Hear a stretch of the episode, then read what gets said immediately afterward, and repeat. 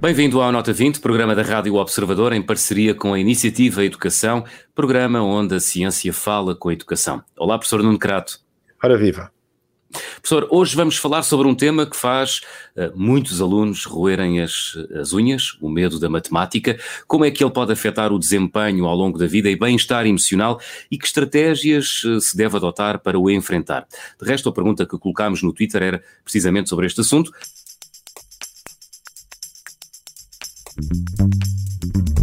Como se combate a ansiedade na matemática? Havia duas hipóteses de resposta: com mais estudo, que obteve 45% dos votos, gerindo melhor as emoções, 54% eh, dos uh, nossos ouvintes escolheram esta segunda opção, ou seja, gerindo melhor as emoções. Professor, isto mostra o que, na sua opinião? Estas respostas, evidentemente.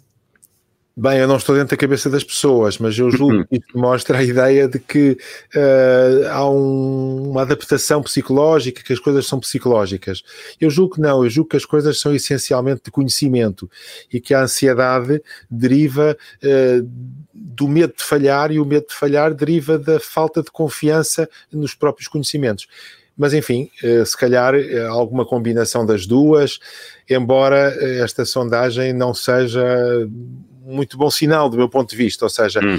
É, dá o sinal de que as pessoas estão à espera de que algum tratamento psicológico ou algum tipo de intervenção psicológica resolva problemas que, em meu entender, não podem ser resolvidos só com psicologia. Mas enfim, mas temos aqui precisamente uma especialista no assunto para, para o discutir connosco. Uhum. É a nossa convidada Célia Oliveira, psicóloga cognitiva e professora na Universidade Lusófona do uh, Porto. Professora Célia, Oliveira, muito obrigado por se juntar ao Nota 20.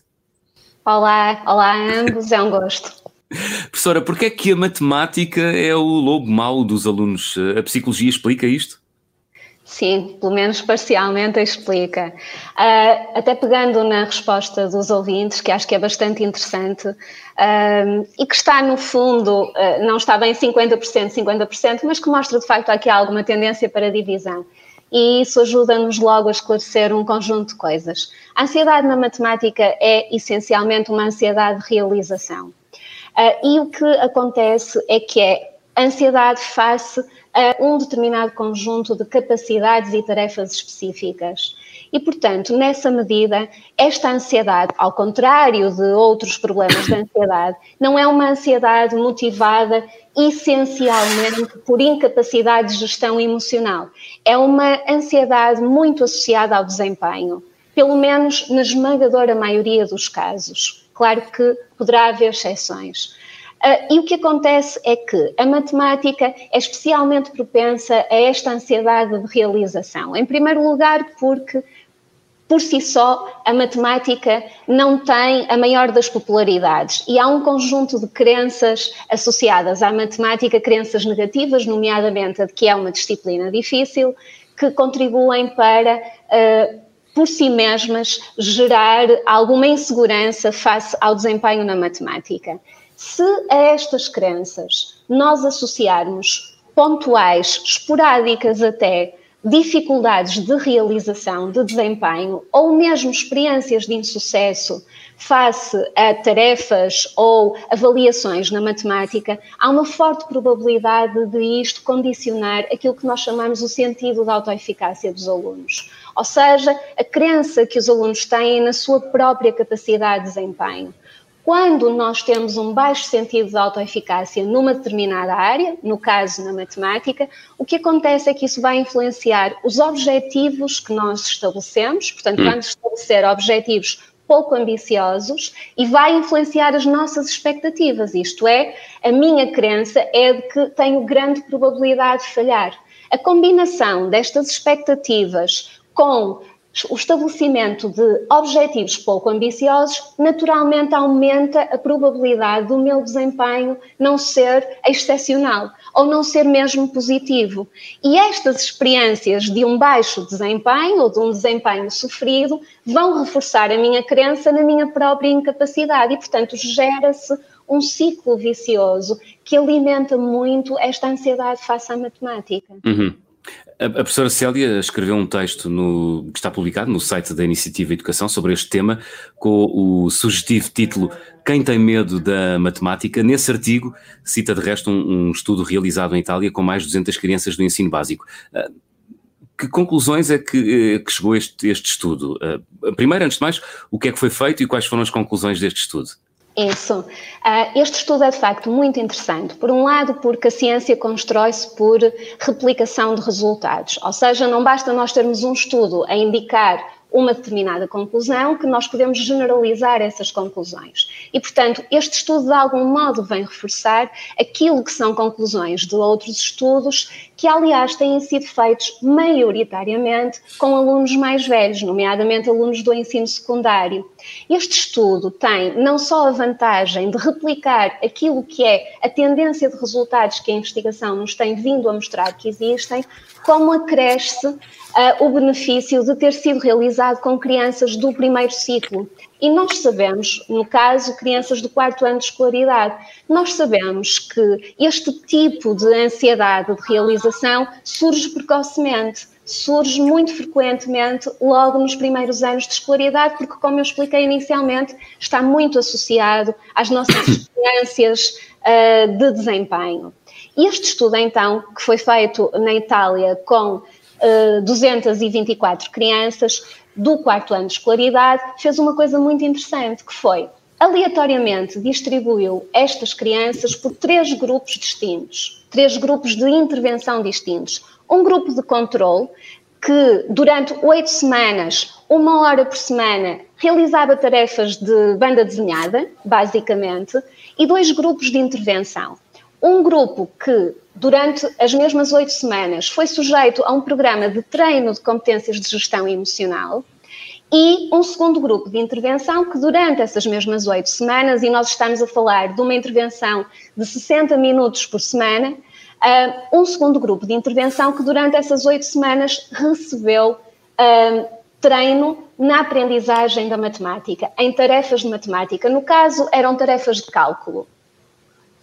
Quando, no final da intervenção, se avaliou o desempenho de cada um destes três grupos e se comparou a evolução dos grupos ao longo do tempo, isto é, o desempenho dos alunos no final e o desempenho com o desempenho dos alunos antes da intervenção, o que a investigação concluiu foi o seguinte: o grupo de controle, que não recebeu nem treino de gestão emocional, nem treino de aprendizagem da matemática, basicamente manteve o mesmo nível de desempenho e os mesmos níveis de ansiedade face à matemática. Hum, portanto, aquele grupo de alunos, aquele grupo de alunos a quem foi ensinada a, a, a melhor forma de gerir a sua ansiedade. Não, não, não o grupo ainda só de comparação, ou seja, okay. o grupo que não recebeu qualquer tipo de treino específico, realizou tarefas de banda desenhada, não hum. mostrou qualquer alteração, quer no desempenho na disciplina ah. de matemática, quer na gestão da ansiedade. Portanto,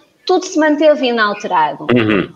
O grupo de intervenção que recebeu um treino de gestão emocional da ansiedade, efetivamente, no final deste treino, melhorou nas suas competências, na sua capacidade de gerir a ansiedade, mas o desempenho na matemática manteve-se sensivelmente o mesmo. O segundo grupo de intervenção, que recebeu treino de matemática, treino de eh, aprendizagem da matemática, treino de conhecimentos, no fundo, este grupo não só melhorou os resultados na matemática, como melhorou do ponto de vista da ansiedade face à matemática, ou seja, a sua ansiedade face à matemática diminuiu.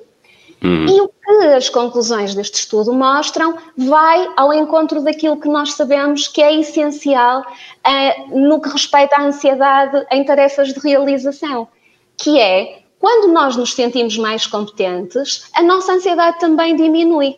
E o que acontece é que estes estudantes, ao adquirirem mais conhecimentos de matemática, também sentiram uma diminuição na sua ansiedade. Mas isto é tão interessante porque a diminuição da ansiedade destes alunos está ao nível da diminuição da ansiedade dos alunos que receberam um treino uhum. de gestão das emoções. o que mostra que o aumento dos conhecimentos tem um duplo benefício. Não só melhora o desempenho dos alunos, como diminui a sua ansiedade face àquelas matérias. Hum, eu já vi o professor eh, Nuno Prato aqui num cantinho da imagem já a rir. não, eu, eu julgo que isto é, é muito interessante. É o conhecimento, não é? No final... Isto é muito interessante. No fundo, isto hum. é, eh, é a resposta à pergunta de início. Ou seja, se nós tivermos uma intervenção de gestão socioemocional, essa intervenção tem naturalmente resultados, porque os psicólogos são treinados para isso. Mas se, em vez disso, ensinarmos matemática e ajudarmos os jovens a progredir, não só diminui a ansiedade, como se chega àquilo que nós queremos, porque o que nós queremos é que os jovens saibam mais, estejam mais bem preparados para o futuro. Portanto, este estudo eu acho que é muito interessante e vai no sentido de uma série de outros estudos que têm sido feitos sobre o mesmo. Agora, talvez, uh, talvez a nossa convidada pudesse acrescentar uh, alguns outros aspectos que eu não sei, que, que é o que é que se pode fazer a seguir, ou seja. Na prática, como é que se pode atuar para fazer as duas coisas, ou seja, para ensinar matemática e ao mesmo tempo também ajudar a que a ansiedade desapareça?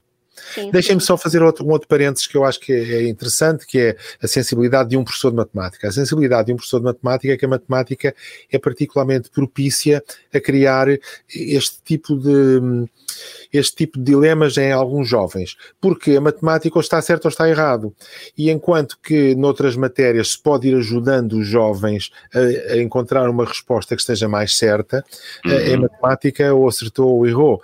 E, e isso é um, um, pouco frustrante para quem erra repetidamente. E, portanto, a maneira de, de ultrapassar isso é passar a acertar repetidamente. Exatamente. Muito bem, isso é interessante, esse seu contributo. Uh, professora Célia, uh, quer responder ao, à pergunta do professor Nuno Crato, como é que podemos uh, resolver este problema? Sim, sim. Chamada ansiedade e medo da matemática. Sim. Se me permitem, antes de responder a essa pergunta, eu gostava ainda de acrescentar uma outra coisa para concluir o raciocínio de há pouco. Um, estas conclusões a que este estudo chegou dos benefícios do aumento do conhecimento dos alunos, quer do ponto de vista da realização, quer do ponto de vista da gestão da ansiedade, são conclusões uh, muito importantes e que ligam com um estudo acabado de sair, uh, também com alunos do primeiro ciclo, isto é importante, também sobre o ensino da matemática, no caso, crianças do segundo ano de escolaridade, com 7 anos de idade, e este estudo mostrou uma coisa muito importante, ainda sobre os benefícios do ensino direto da matemática, isto é, do treino de conhecimentos da matemática. É que este estudo comparou os efeitos de dois tipos de instrução: instrução direta uh, e métodos de instrução designados socioconstrutivistas, isto é, métodos mais baseados uh, numa abordagem às tarefas por, de aprendizagem por descoberta, por tentativa e erro, que contrasta com os métodos de instrução direta que uh, fazem este processo um pouco ao contrário, isto é, primeiro há instrução, depois uhum. há treino orientado e depois há treino independente. Uhum. Não começam pela aprendizagem independente. E o que este estudo mostrou, e foi, e foi particularmente importante porque foi realizado com crianças de níveis socioeconómicos económicos desfavorecidos, foi uhum. que ao distribuir aleatoriamente um grupo de crianças, quase 90 crianças, por dois Hum, duas condições de intervenção, uma de instrução direta, outra de aprendizagem socioconstrutivista, o que este estudo mostrou é que as crianças que receberam instrução direta progrediram significativamente mais do que as outras. Isto é particularmente importante porque estamos a falar dos benefícios deste tipo de instrução para a evolução do conhecimento e porque aqui, sendo o estudo feito com crianças de níveis socioeconómicos desfavorecidos, isto hum. mostra o potencial deste tipo de estratégia para melhorar o desempenho dos estudantes e em potência, melhorar o seu trajetório escolar e a sua trajetória de vida, do uhum. ponto de vista social e económico. Isto é bastante importante e isto liga com a questão que me acabaram de fazer, que é perante isto, o que fazer, não é? Que é o que preocupa pais e professores. O que é que nós então podemos fazer? Lembrando, professora Célia Oliveira, que temos uh, sensivelmente 4 minutos. Muito bem, chega, chega. Portanto, Vamos lá. de facto, há duas coisas muito importantes que nós podemos fazer. A primeira decorre diretamente dos resultados destes estudos, que é o treino da aprendizagem. Como é que se faz este treino da aprendizagem? Nós estamos a falar de expor crianças que têm ansiedade face uma disciplina a essa disciplina, não é? E, portanto, uma das coisas que uh, favorece a adesão das crianças às tarefas é proporcionar-lhes tarefas e experiências de sucesso. Portanto, é muito importante, quando se trabalha com as crianças, começar por trabalhar a partir do nível de desempenho em que elas se encontram, no nível de desempenho em que elas são capazes de realizar uma tarefa com sucesso uhum. e a partir daí, gradualmente, aumentar o nível de conhecimentos e o nível de exigência. Porque esta abordagem inicial à tarefa que proporciona uma experiência de sucesso é o que vai contrariar o potencial baixo sentido da uhum. autoeficácia da criança que gera ansiedade e que a leva ao evitamento. Uhum. E, portanto, isto pode ser feito tanto em casa como na escola. Na escola, nós sabemos também que um dos aspectos que contribui significativamente para a ansiedade dos alunos é a avaliação, são os momentos de avaliação. Os momentos de avaliação formal, não é? Sumativa, que contam para a nota. Então, uma das estratégias de que nós até já temos vindo a falar em vários dos artigos que publicamos na Iniciativa Educação, na plataforma EDON, é precisamente a estratégia de testagem repetida. Isto é, esta testagem, a exposição frequente a fichas de avaliação, que pode ser uma avaliação formativa, que não conta para nota, uhum. produz um efeito de dessensibilização face à tarefa, isto é, uma redução da ansiedade face à tarefa por um, consequência da familiaridade com a tarefa. Portanto, uhum. estas duas estratégias, aliar oportunidades de sucesso à exposição frequente aos momentos de avaliação, contribuem significativamente para reduzir a ansiedade. Muito bem. Professora Célia Oliveira, obrigado por nos ter ajudado a compreender eh, não só o fenómeno da ansiedade e do medo da matemática, mas também por eh, nos dar pistas para como lidar uh, com ele. Uh, por momentos fiz uma viagem à minha adolescência, creio que os ouvintes, muitos ouvintes também. Muito obrigado. Foi um gosto. Muito obrigado. Professor Nuno Crato, professor Nuno Crato, três breves notas ou duas ou três notas sobre este assunto. Duas ou três notas. Olha, primeira nota, eh, a ansiedade matemática deve ser enfrentada de frente. De frente. Enfrentar de frente. Ou seja, ensinar, aprender. E dizer aos jovens que a solução para a ansiedade é aprender. Hum. E depois, utilizar estratégias, como a, a professora Célia nos disse, que levem a que isso seja feito de forma apropriada aos jovens que estão com, uh, que têm a maior ansiedade, ou seja, a aproximação gradual à tarefa, começar por pequenas, dar pequenos passos e a partir daí evoluir até aos passos maiores. Segundo, o treino de avaliação, que não tem só um, um efeito de desensibilização, mas também tem um efeito de recuperação e de uh, re, reorganização do pensamento e do conhecimento e depois finalmente reconhecer que isto é típico. A ansiedade é uma questão hum. típica, é normal. Uh, alguma ansiedade até faz bem, que a pessoa esteja empenhada na, naquilo que está a fazer, e enfim, e ensinar e aprender, que é o que nós queremos, de forma a que os jovens todos saiam mais bem formados e com maiores conhecimentos da escola. Muito bem. Professor, já agora, no seu tempo de meninice, causava-lhe muita ansiedade a matemática ou não?